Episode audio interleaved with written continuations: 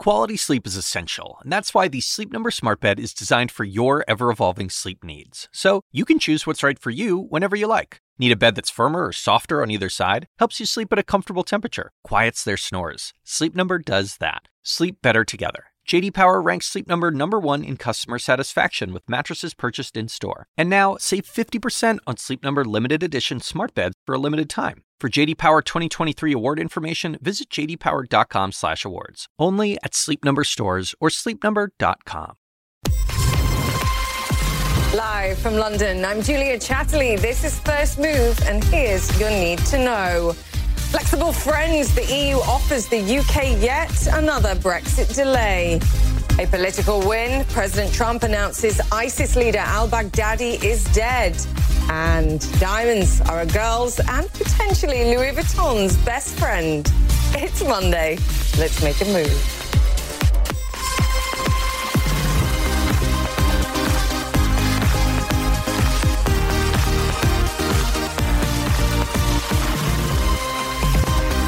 Welcome once again to First Move, coming to you live from London, where we've gone from Brexit to Flexit once again this week. The latest on the Brexit delay in just a moment. But first, let me give you a look at futures right now, firmly, as you can see, in the green on Wall Street in what's set to be a pretty big week for markets.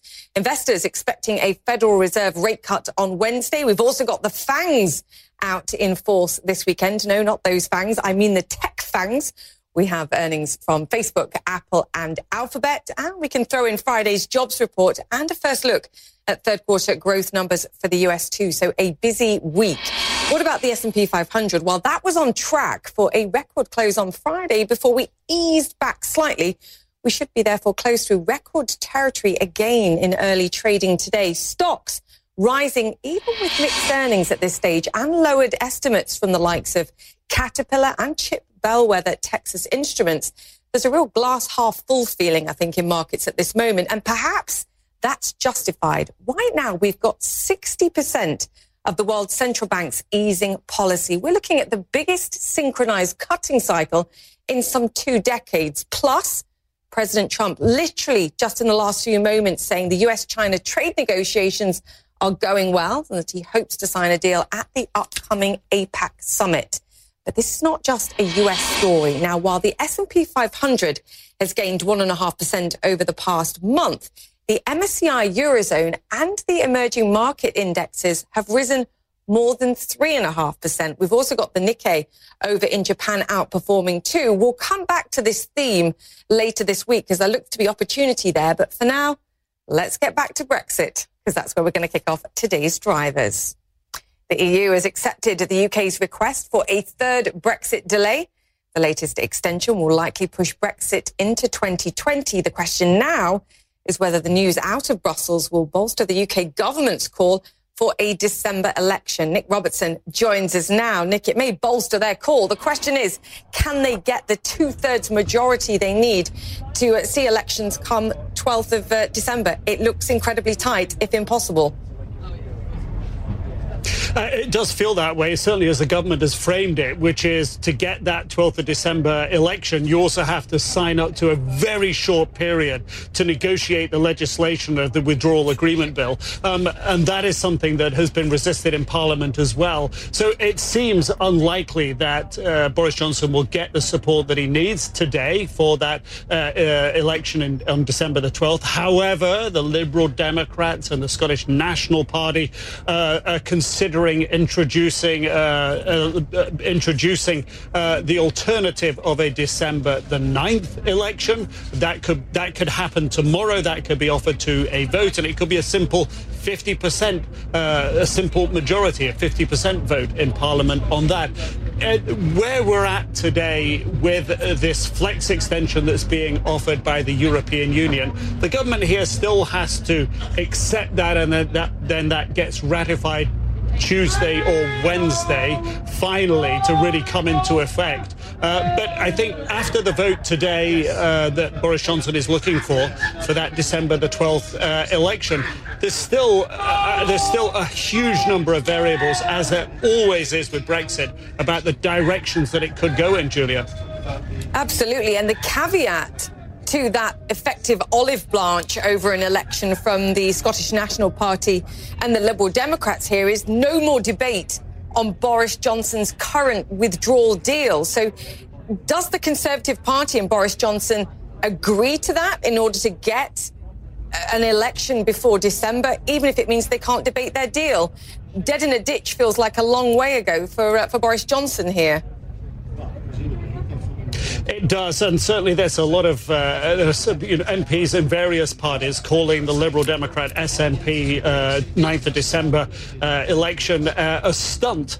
Uh, so it's not clear that uh, the Prime Minister would sign up for that. Uh, you know, he still is intent on trying to get through the withdrawal agreement bill in a shape and form that's acceptable to him and his party. and if that is completely removed from the table until after the election, that that takes away from him the uh, sort of electoral bounce that he would have if he'd successfully negotiated it, which is the terms that he's sort of uh, offering today, if you will. So um, there are minuses in this if the Prime Minister takes the SNP Liberal Democrat offer. Um, the Prime Minister, we understand, may also be considering his own version of uh, that, what's known as a one line bill, uh, simple 50% majority, uh, you know decision on an early general election. Um, what else will he attach to that uh, really isn't clear. Um, the benefits for an early election from him are certainly stronger if he's been able to prove that he's getting what he wants out of withdrawal agreement bill. And so far, he doesn't have that in the pocket. Yeah, there's no easy solutions here, and there never has been. Nic Robertson, thank you so much for that. All right, next driver. HSBC's global business is taking a hit. The bank has reported an 18% drop in profit before tax for the third quarter. Its shares here in London are down some 4.5%. Sherisse Pham is in Hong Kong for us. Sherisse, we were expecting to see some weakness, particularly when you look at the Asia business in Hong Kong, but actually HSBC pointing to weakness in the United States and in Europe here driving these numbers lower. Talk us through the details. Yeah, Julia, this is a bad omen for all bank earnings. As you know, HSBC mm. is something of a barometer for the bank industry, and the bank is facing significant headwinds. We've got the U.S. China trade war. We have falling interest rates, which makes it hard for them to make money in mortgages and loans and the retail services there. And of course, we've got broader geopolitical uncertainty in places like where you are over there in London with Brexit. And of course, all of that coming into play in today's earnings, we had profit, pre-tax profit of $4.8 billion. And the vast majority of that was made in Asia. HSBC pointing to Hong Kong as a bright spot, which is noteworthy because we are in our fifth month of mass protests and political crisis here in the city. But Hong Kong uh, proved to be incredibly resilient for HSBC, and Asia continues to drive this business forward.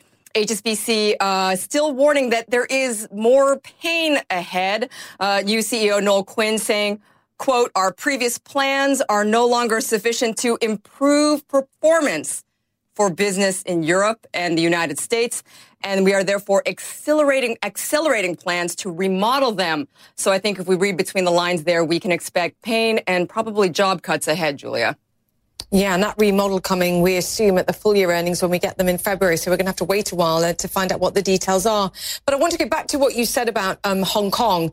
A bright spot right now, but I did notice that they made a huge increase in their provisions for potential bad loans going forward as a result of the ongoing protests, right at the time when we see Hong Kong now in technical recession, or at least we're expected to see that.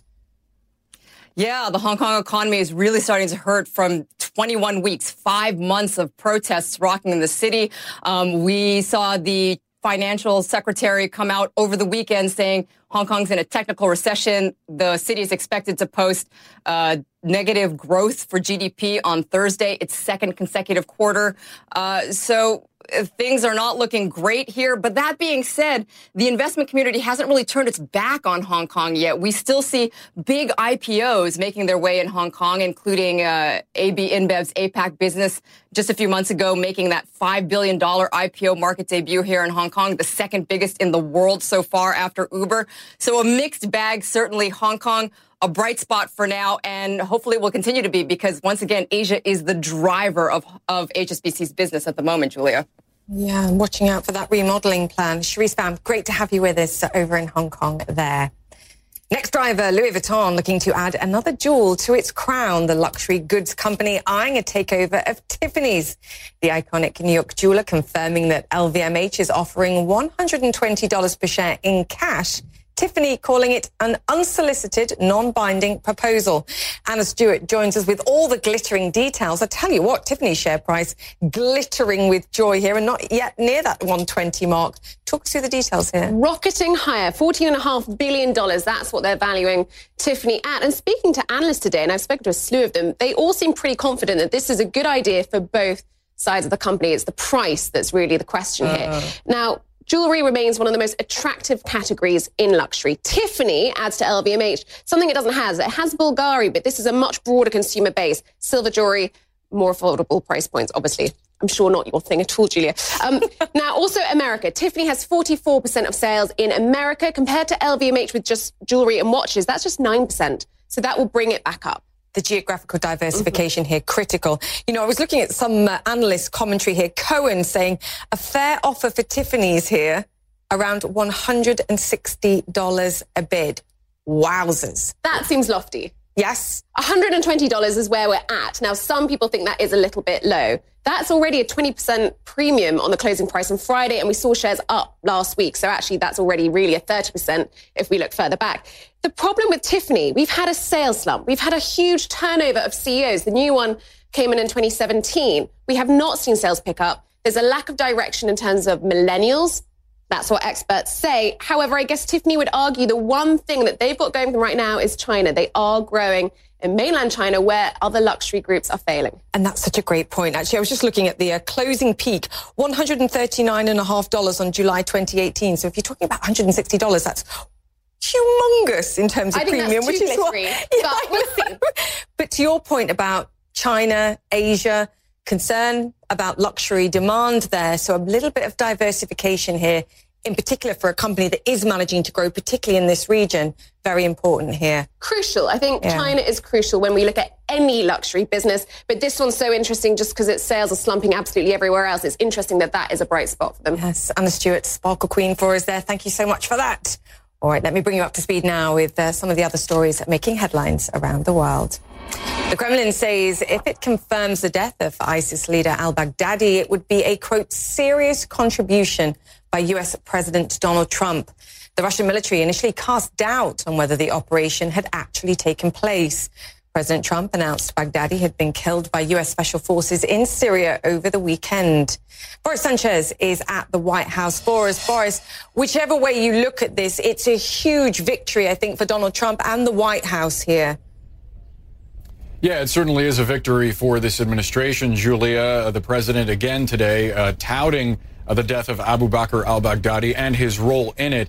Uh, the president standing outside of Air Force One speaking to reporters before heading to an event in Chicago. Even the death of this brutal terrorist, though, is facing partisan spin. The president uh, using this to go after Democrats. Uh, the president did not alert uh, congressional leadership, the Democrats specifically, about this raid before it took place. So he's facing criticism for that because the president coordinated with the Kremlin on this raid beforehand. Uh, so Democrats are essentially charging that the president trusts Russians more than he trusts members uh, of his own government. Uh, the president here uh, shooting directly at Adam Schiff, the chairman of the House Intelligence Committee, uh, saying that he's a corrupt politician, that had he shared this information with Democrats like Schiff, it could have led to leaks that could have put U.S. forces uh, in danger. So even a, a positive for this administration facing that sort of partisan spin, likely having to do with the impeachment inquiry that's still ongoing in the House, Julia. Yeah, it's, it's also important, I think, to bring in strategic partners in this, the intelligence gathering that was going on. And I guess the other question that will be asked here is whether or not the timetable for this raid had to be accelerated as a result of the US decision to pull troops from the region. What do we know about that, Boris? Well, there are still many questions about how that announced withdrawal from President Trump several weeks ago uh, may have hastened the approach to this raid. We are told by at least one defense official that it did not have an effect on this raid. Uh, but of course, uh, the future of the situation in Syria and whether it could potentially lead to uh, the resurgence of ISIS is something that is top of mind for many officials within this administration, specifically advisors to the president who counseled him on really giving second thought to such an abrupt withdrawal, not only because of the incursion of Turkey, obviously, into that region, but potentially what this could mean for terrorism uh, broadly and for the United States specifically as well. Yeah, some very important questions, but for now, at least, a win as far as uh, the death of the leader of uh, Islamic State. Boris Sanchez from the White House, thank you so much for that update there. President Trump received a less than cordial reception at the Major League Baseball game on Sunday. He was greeted by boos and chants of lock him up, quote, after his picture appeared on the Jumbotron. The president and the first lady were attending game five of the World Series in Washington. This was the first baseball game President Trump has attended since entering the White House. Over in India, people are celebrating Diwali, yet many are concerned about the pollution created by all the fireworks. This year, officials are allowing only green pyrotechnics. They say pollution levels jumped nearly 40 times over what's considered safe after last year's festival. And still to come on First Move, Argentina casts a clear vote against austerity, returning centre-left Peronist alliance to power. And Microsoft wins the battle for the combat cloud, but Amazon could contest the $10 billion Pentagon contract. That's all coming up. Stay with First Move.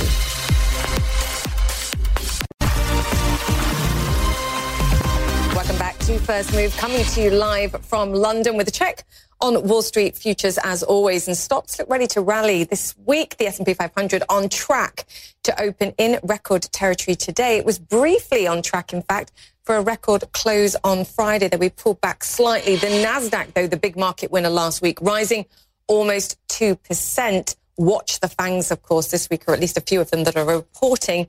We also saw solid gains for some beaten down value stocks last week. Investors seemingly looking past some of the mixed earnings results and hoping that we've seen the worst of the numbers here amid a global economic slowdown. Positive comments from President Trump on trade talks this past hour also helping its sentiment too. Let's hope we're not speaking too soon. But for now, let's return to the latest on Brexit. The European Union says it will accept the UK's request for a further extension or flex tension until January 31st next year. The delay, therefore, would tear up the Prime Minister's promise to leave the European Union by Halloween. Now he's calling for a December election to break the deadlock. Parliament votes on that motion in the coming hours. Boris Johnson needs the backing of two thirds of the House of Commons. So far, the opposition Labour leader Jeremy Corbyn has refused to play along. Joining me now, though, Labour MP Kate Hoey, who is pro Brexit. Kate, fantastic to have you with us. Thank you for joining us. Do you expect the vote today to fail? Let's begin there. I, well, today's vote, I think, will probably go down. A two thirds majority is quite uh, difficult to get uh, when there are substantial members of parliament who will do anything to stop us leaving the European Union. So it's it's not just now about a simple uh, majority and people who want an election. It's about whether people who want to stop us leaving think that it's better not to have an election. I, I personally will vote for a general election. I think when the government can't really get its legislation through and when the government can't govern properly. I mean, this parliament is is now a bit of a shambles, to be honest, and uh, therefore I think a general election is necessary to change change that whole situation and allow us to get on with either getting out or getting on with other business as well. I mean, that's certainly the argument the, the um, the Prime Minister is making at this stage. Jeremy Corbyn, though, the Labour leader, has suggested that if no deal is taken off the table here, which you could argue has been done by the EU offering extension to uh, the 31st of January here, what's his reason for holding out and not providing uh, the votes here from the Labour Party to sanction an election, at least to break the deadlock, if not because he's worried about a significant loss in that election?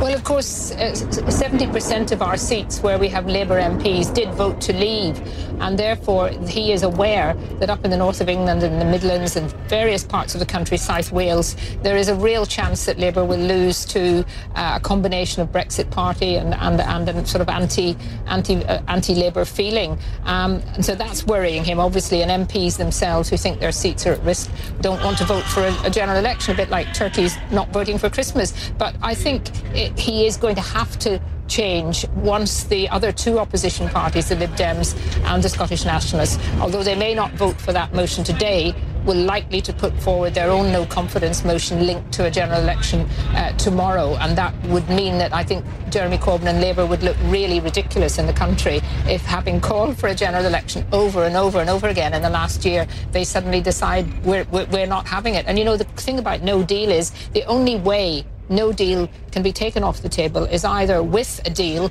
or by uh, revoking Article 50, which of course made it very clear that we would leave with or without a deal. So th- this whole thing about no deal is just become a kind of a mantra that is now, you know, chanted out by people who don't want us to leave at all. Kate, you said you won't run in the next election, so you can talk pretty freely here. Do you see Jeremy Corbyn as a a liability now for the Labour Party heading into a fresh election? I, I, think once there is an election and there is a campaigning, Jeremy Corbyn is very good at campaigning. He's very good out there with people. But he has been rather trapped by his own uh, backbenchers and some of those people who want who didn't want him as leader in the first place. And they've used the European Union issue and Brexit as the issue to kind of beat Jeremy down because, of course, he was a leaver. He voted with myself and other people many, many, many times over the past number of years. And he's now been rather trapped in that he's had to go against what he really believes in in order to keep his party together. The problem is out there in the country, people don't understand that, and therefore I think it is going to be difficult. But um, the, all those people who want to get rid of him, um, you know, they will be wishing, perhaps some of them, that um, Labour doesn't win an election, and then they can all fight over who's going to take over from him. That's being that's being realistic. And do you think that's the way it looks? Because, you know, I come at this from a, a, business journalist perspective, and when I speak to big investors, they say there's effectively two toxic options here. There's a no deal exit, or there's Jeremy Corbyn. And they see it as being pretty toxic for the UK. Do you think that's justifiable? Or do you think, yes. to your point, actually, they don't have to worry here because he'll be replaced? Well, no, I mean you can't. You can't. The, the, way we select our leaders is, is that every member has a vote, and of course, when he was challenged last time in Parliament uh, by uh, a substantial, a big majority of Labour MPs challenged him, it, there was another leadership election, and he won with an even bigger majority because the average rank and file member, a lot of them who joined since he became leader, are going to continue to support him, whatever his views are on the uh, European Union. But you know, I think sometimes we have to think of what's in the best interest of the country and not our party. And I just feel now that business needs certainty. Business needs to know what's happening. And this this extension again is just going to cause so so much problem. I would have liked to have seen us get out. I, Boris Johnson was not able to take us out because Parliament put in that ridiculous uh, amendment to actually say we couldn't leave, um, you know, without a deal, and therefore the the Benn Act was really sending a signal to the European Union look, do what you like mm. because Parliament's not going to back a no deal. And that's where we are now. So I think we need a general election to get this all out and let people decide, let the parties have their manifestos and let the country decide. Yes, key line there, put country before party. Kate Hoey, great to have you with us, the British Labour MP there. The market opens next. Okay. Stay with us. More to come.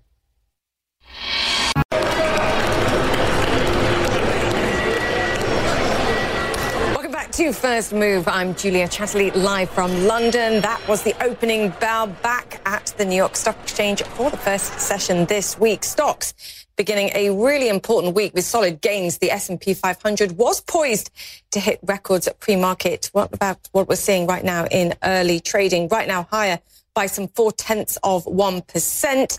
Yes, I make that a fresh record. Three 3,025 on target for a record close. So that's the level we've got to close above.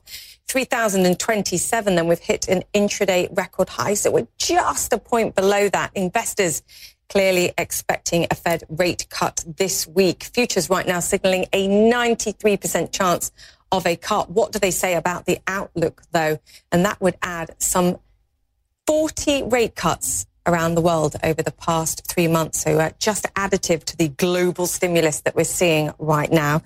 Let's talk global movers. Spotify is rallying in this session. The music streaming service posting a surprise profit and better than expected revenues. The number of paid subscribers to its premium service also surpassing expectations. Right now, that stock up 8.6%. Look at Tiffany's. We've already spoken about that up some 30% in the session, trading above that $120 price tag. Interestingly enough, the jewelry giant confirms that it's received a $12.5 billion takeover offer from LVMH. Tiffany says it's reviewing the proposal, which values Tiffany, as I mentioned, at some $120 a share. Cowen analysts, as I mentioned earlier, too, saying $160, $160 is a fair price. So watch this space for a potential revision to that offer. Microsoft also in focus. It's higher by some 3%. Amazon, meanwhile, trading lower. The Pentagon awarding a massive $10 billion cloud computing contract to Microsoft.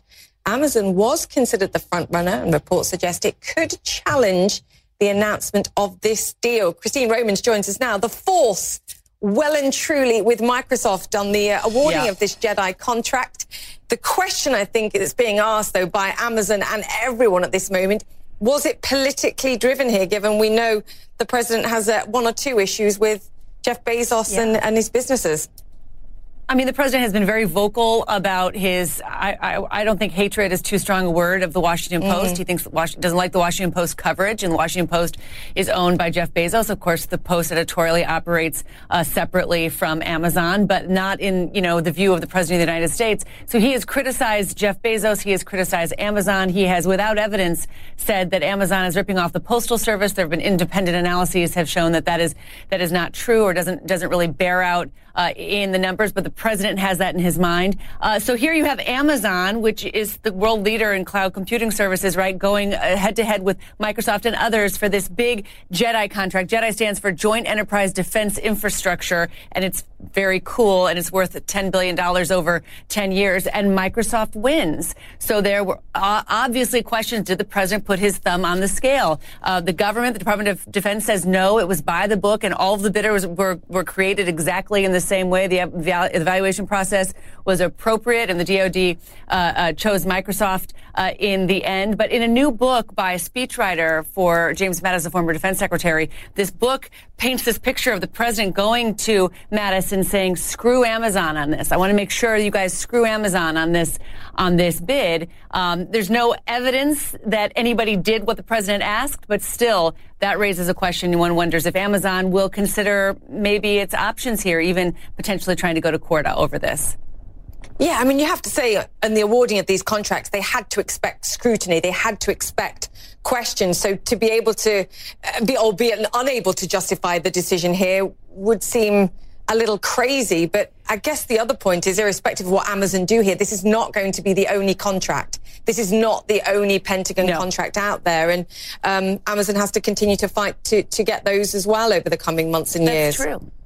I mean, by one analysis, yeah. I saw just about 10% of this sensitive data that the military has, the government has, has been uh, migrated to the cloud. Just 10%. Right. So there is a huge market there. And it also could be that when you're looking at the people who are making these decisions, what other kind of calculus do they have? Do they want to diversify? You know, do they want to make sure they have different providers for different parts of this, of this business? You know, there, there, this was a, a long and a, you're right, highly uh, lots of scrutiny on this on this process, and, and from from what it seems like, it seems as though the president may have made suggestions against Amazon, at least if you believe uh, this book, but that maybe his subordinates didn't didn't follow him up on it.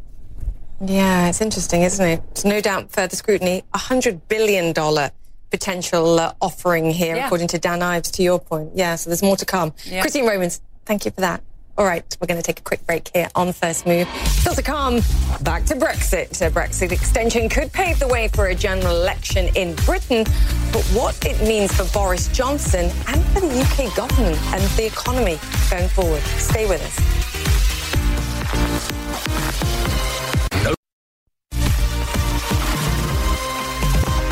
Welcome back to First Move and a return to events here in London. The EU granting the UK the Brexit extension it requested. The Prime Minister never wanted a further delay. Parliament forced his hand. And now his fate and the country's lies with lawmakers once again. They vote in a matter of hours on whether to give him a December 12th election. Joining me is pro-Brexit economist Roger Bootle, chairman of Capital Economics. Roger, great to have you with us. You say a, an election here is essential to break the deadlock to some degree. Do you think by the end of this week, by hook or by crook, we end up with a election date this December? Oh, I Sorry. hope so. um, I, mean, I think we're all exhausted by this. Yeah, all we this. I mean, insofar as I understand the politics, today's vote is going to be voted down. Yes. Boris Johnson's not going to get probably what he's been asking for. But the important developments over the weekend suggest that the Scottish National Party and the Liberal Democrats will be prepared to cooperate with him. And as I understand it, this requires just a simple majority in Parliament. So put those three together, the Conservatives or most of them, the SNP and the Liberal Democrats, he'll then be able to get a vote, uh, uh, an election. And if it's a few days earlier in December, frankly, I don't think it makes any difference at all. Yeah, a lot of us raised eyebrows over the change of date. An election is an election. You ask a really important question, though, and the suggestion when you look at the polls is that by and large, for, for the majority of voters, this is going to be an election if we get it based on Brexit. Your question is, but w- what do the Labour Party leader Jeremy Corbyn or what does Boris Johnson as the Conservative Party hmm. leader mean for the economy going forward for policy? And it is a critical question. We can't Yes. ignore this. Well, I think this is the great tragedy of the events of the last few years, or at least one of them, uh, that we haven't had a proper debate on these really important issues about our society and the economy. It's all been Brexit, wall to wall Brexit, and most of us are fed up with it. And there's some very serious questions at stake here. And I think the electorate does have a pretty good idea of what Jeremy Corbyn stands for. And outside the Labour Party, most people don't like that. What we don't have a very clear idea of, I think, actually, is what Johnson stands for. And that's going to be really interesting, how he fashions his, his tilt at the electorate. What's the And there are some signs he's going to try and take some ground from Labour, actually, uh, and be arguing for, and says he's going to deliver big increases in spending on the NHS, aid for the regions, a move, if you like, towards the centre, not going for the straightforward Thatcher policies of cutting, t- cutting taxes. So the end of austerity, more spending. Hmm. But what about the things that are needed to raise productivity? To your point about potential corporation tax cuts, Yeah. individual tax cuts, and paying for that extra spending. Where Hmm. does that come from? Well, I don't think he knows. Uh, and uh, I understand this because, after all, the first thing is he's got to get a majority. He can't govern at the moment. So, although we desperately need answers to these questions, in a way, they are premature. Uh, let's see what the man does if he gets a majority. Then he's got to face up to these questions. And they're not easy. How on earth do you turn around Britain's productivity record? It's not good. And it won't be an easy way of, uh, of doing it. You said we all know what the Labour policies Might are. Just explain to me, because for, for those outside of the UK, it may not, not actually be that, that clear. And there are a lot of people, particularly when I speak to larger investors, that worry about what Jeremy Corbyn means. They worry as much, if not more, as a no deal Brexit scenario and, and what that creates for the economy. Well, I think they're right to worry, and I'm not saying this from a party political point of view. I think there have been lots of very good British Labour governments, and the markets and investors have worried unnecessarily. Indeed, some of these Labour governments have been more effective and more pro-business and better for the economy than the equivalent Conservative governments. This is different. Uh, what Jeremy Corbyn is espousing is a policy of large-scale nationalisation, so a reversal of the Thatcher reforms of the 1980s as far as public ownership is concerned, increased taxes on individuals and companies, the restoration of trade union powers, a much bigger role for government in the economy, and even to the point of returning uh, exchange controls.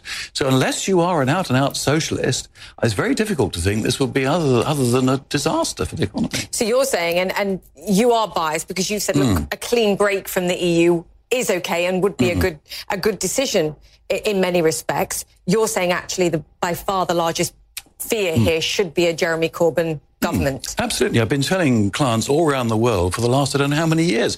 Forget Brexit. Although I'm a Brexiteer, I don't actually think that the fate of this economy hangs on that issue. If we didn't leave, wouldn't be what I'd want, but I don't think the economy would collapse because of it.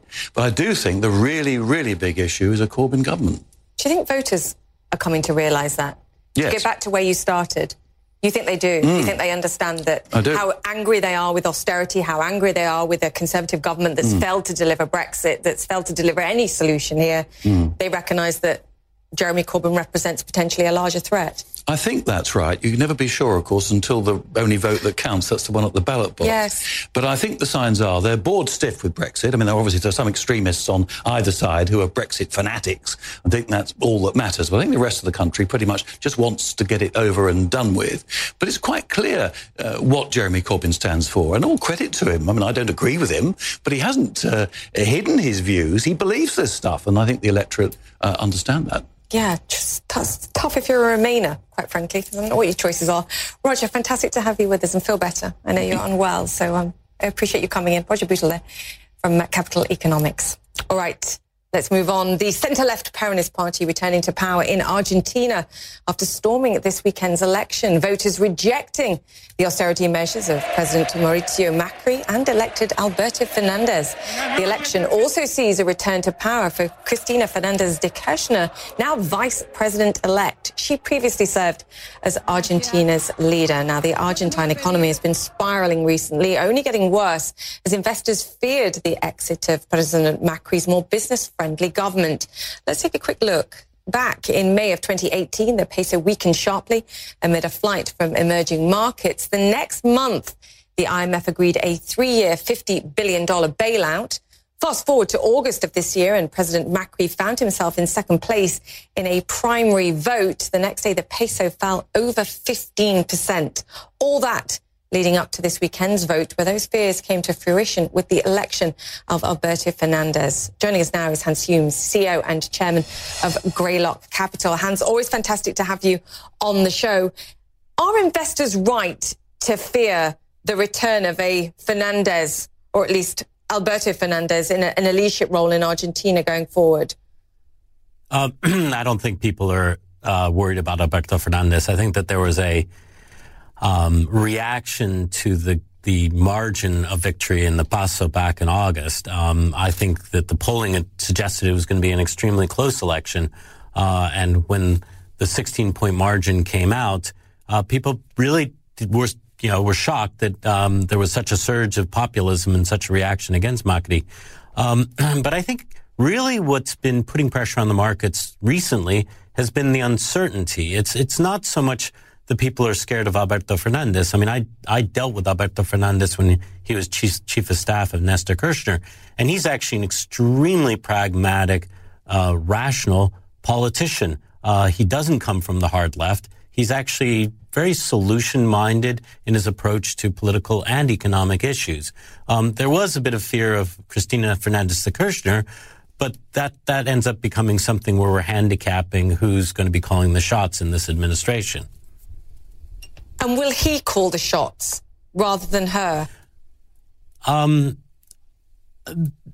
there's a lot of speculation. Uh, I would say that, especially in the tradition of Peronism, the person who's in charge, who runs the party and who is the president, calls the shots. Um, she's had her turn, uh, and I think that there are um, enough signs that he's going to be the person who is going to be designating the people to lead, um, you know, the sort of the economic effort, the negotiations with the creditors, uh, of which I'm one, uh, with the IMF.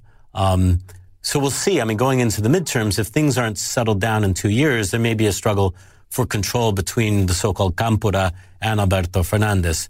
Uh, but I would, yeah, I would think it's him who is going to be calling the shots.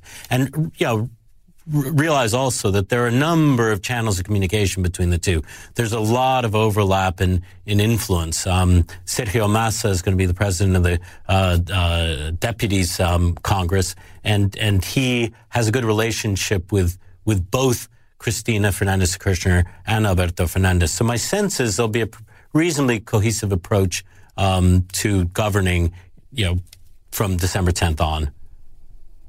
You know, you've laid it out here, we need to see a credible economic adjustment plan going forward. He's got to keep creditors on side. He's got to appease the IMF here too. But, you know, when I look at the 10% unemployment rate, I look at the reason why Macri was thrown out of power, 60% interest rates and crippling effect that has on the real economy.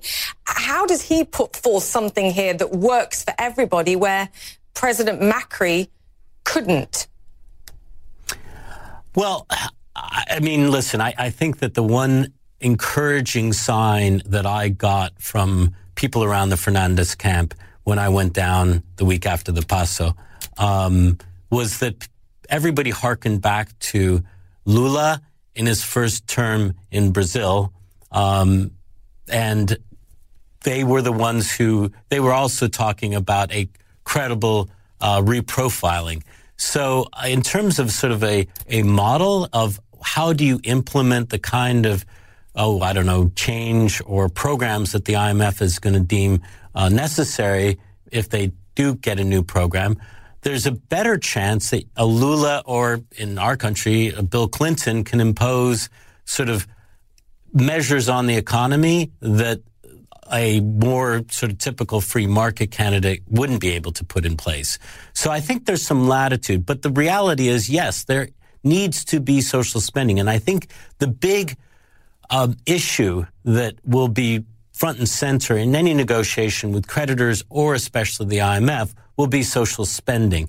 There isn't really clearly an appetite for big cuts in social spending in Argentina. That's why Alberto Fernandez won the presidency. So the IMF is going to have to take a hard look at, at some of their programs. And this reminds me a little bit of Greece. Um, there was a, you know, the, not so much the IMF, but certainly the EU is dictating some harsh austerity measures, and it's argue, arguably why the Greek economy took so long to recover. You know, I think the social spending will need to happen in Argentina, um, and I think that the kind of if you need a primary surplus, it's going to have to come from growth in the economy, not from cutting expenses. At least with the election results that we've just had. Yeah, but you also make a great point that sometimes tough policy is more acceptable from a centre left candidate or a president than perhaps from centre right or right, which is going to be uh, quite interesting to watch. Hans, fantastic to have you with us. Hans Humes there, Chairman and CEO of Greylock Capital. Thank you for joining us. All right, Best Just going to take a quick break, but coming up to boldly go where no stock has gone before, Virgin Galactic making history as the first ever space tourism listing. But don't pack your spacesuit just yet. That story just ahead. Don't go away.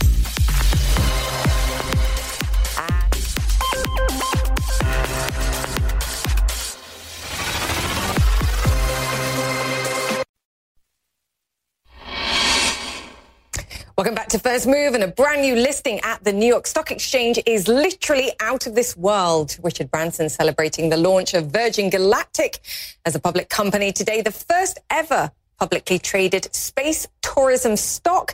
Claire Sebastian has been watching the action. I'd say sign me up, Claire, but it's at uh, $250,000 a price. Probably not right now. Talk us through it.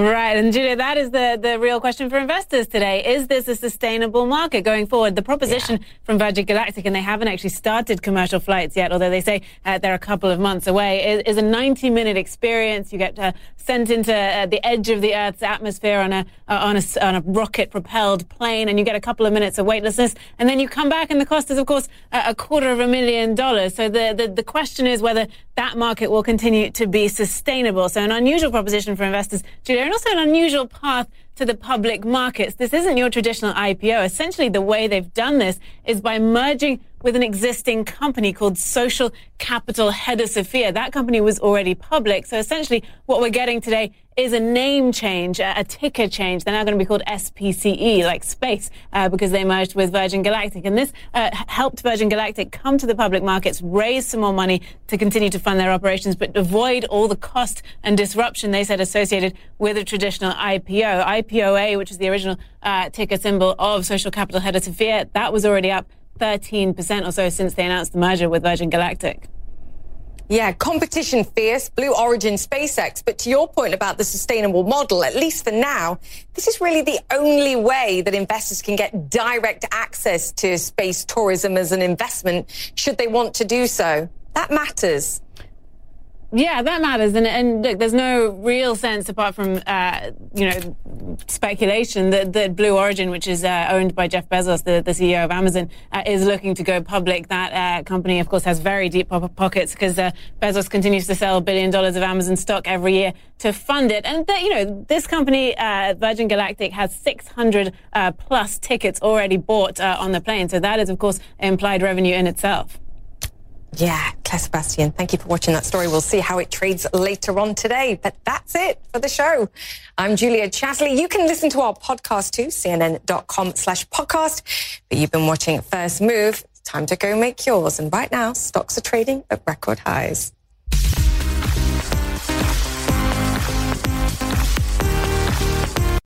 When you work, you work next level. And when you play, you play next level. And when it's time to sleep, Sleep Number smart beds are designed to embrace your uniqueness, providing you with high-quality sleep every night. Sleep next level. JD Power ranks Sleep Number number 1 in customer satisfaction with mattresses purchased in-store. And now, the Queen Sleep Number C4 smart bed is only $1,599. Save $300 for a limited time, only at Sleep Number stores or sleepnumber.com. Prices higher in Alaska and Hawaii. Quality sleep is essential, and that's why the Sleep Number Smart Bed is designed for your ever evolving sleep needs. So you can choose what's right for you whenever you like. Need a bed that's firmer or softer on either side? Helps you sleep at a comfortable temperature, quiets their snores. Sleep Number does that. Sleep better together. JD Power ranks Sleep Number number 1 in customer satisfaction with mattresses purchased in-store. And now, save 50% on Sleep Number limited edition smart beds for a limited time. For JD Power 2023 award information, visit jdpower.com/awards. Only at Sleep Number stores or sleepnumber.com.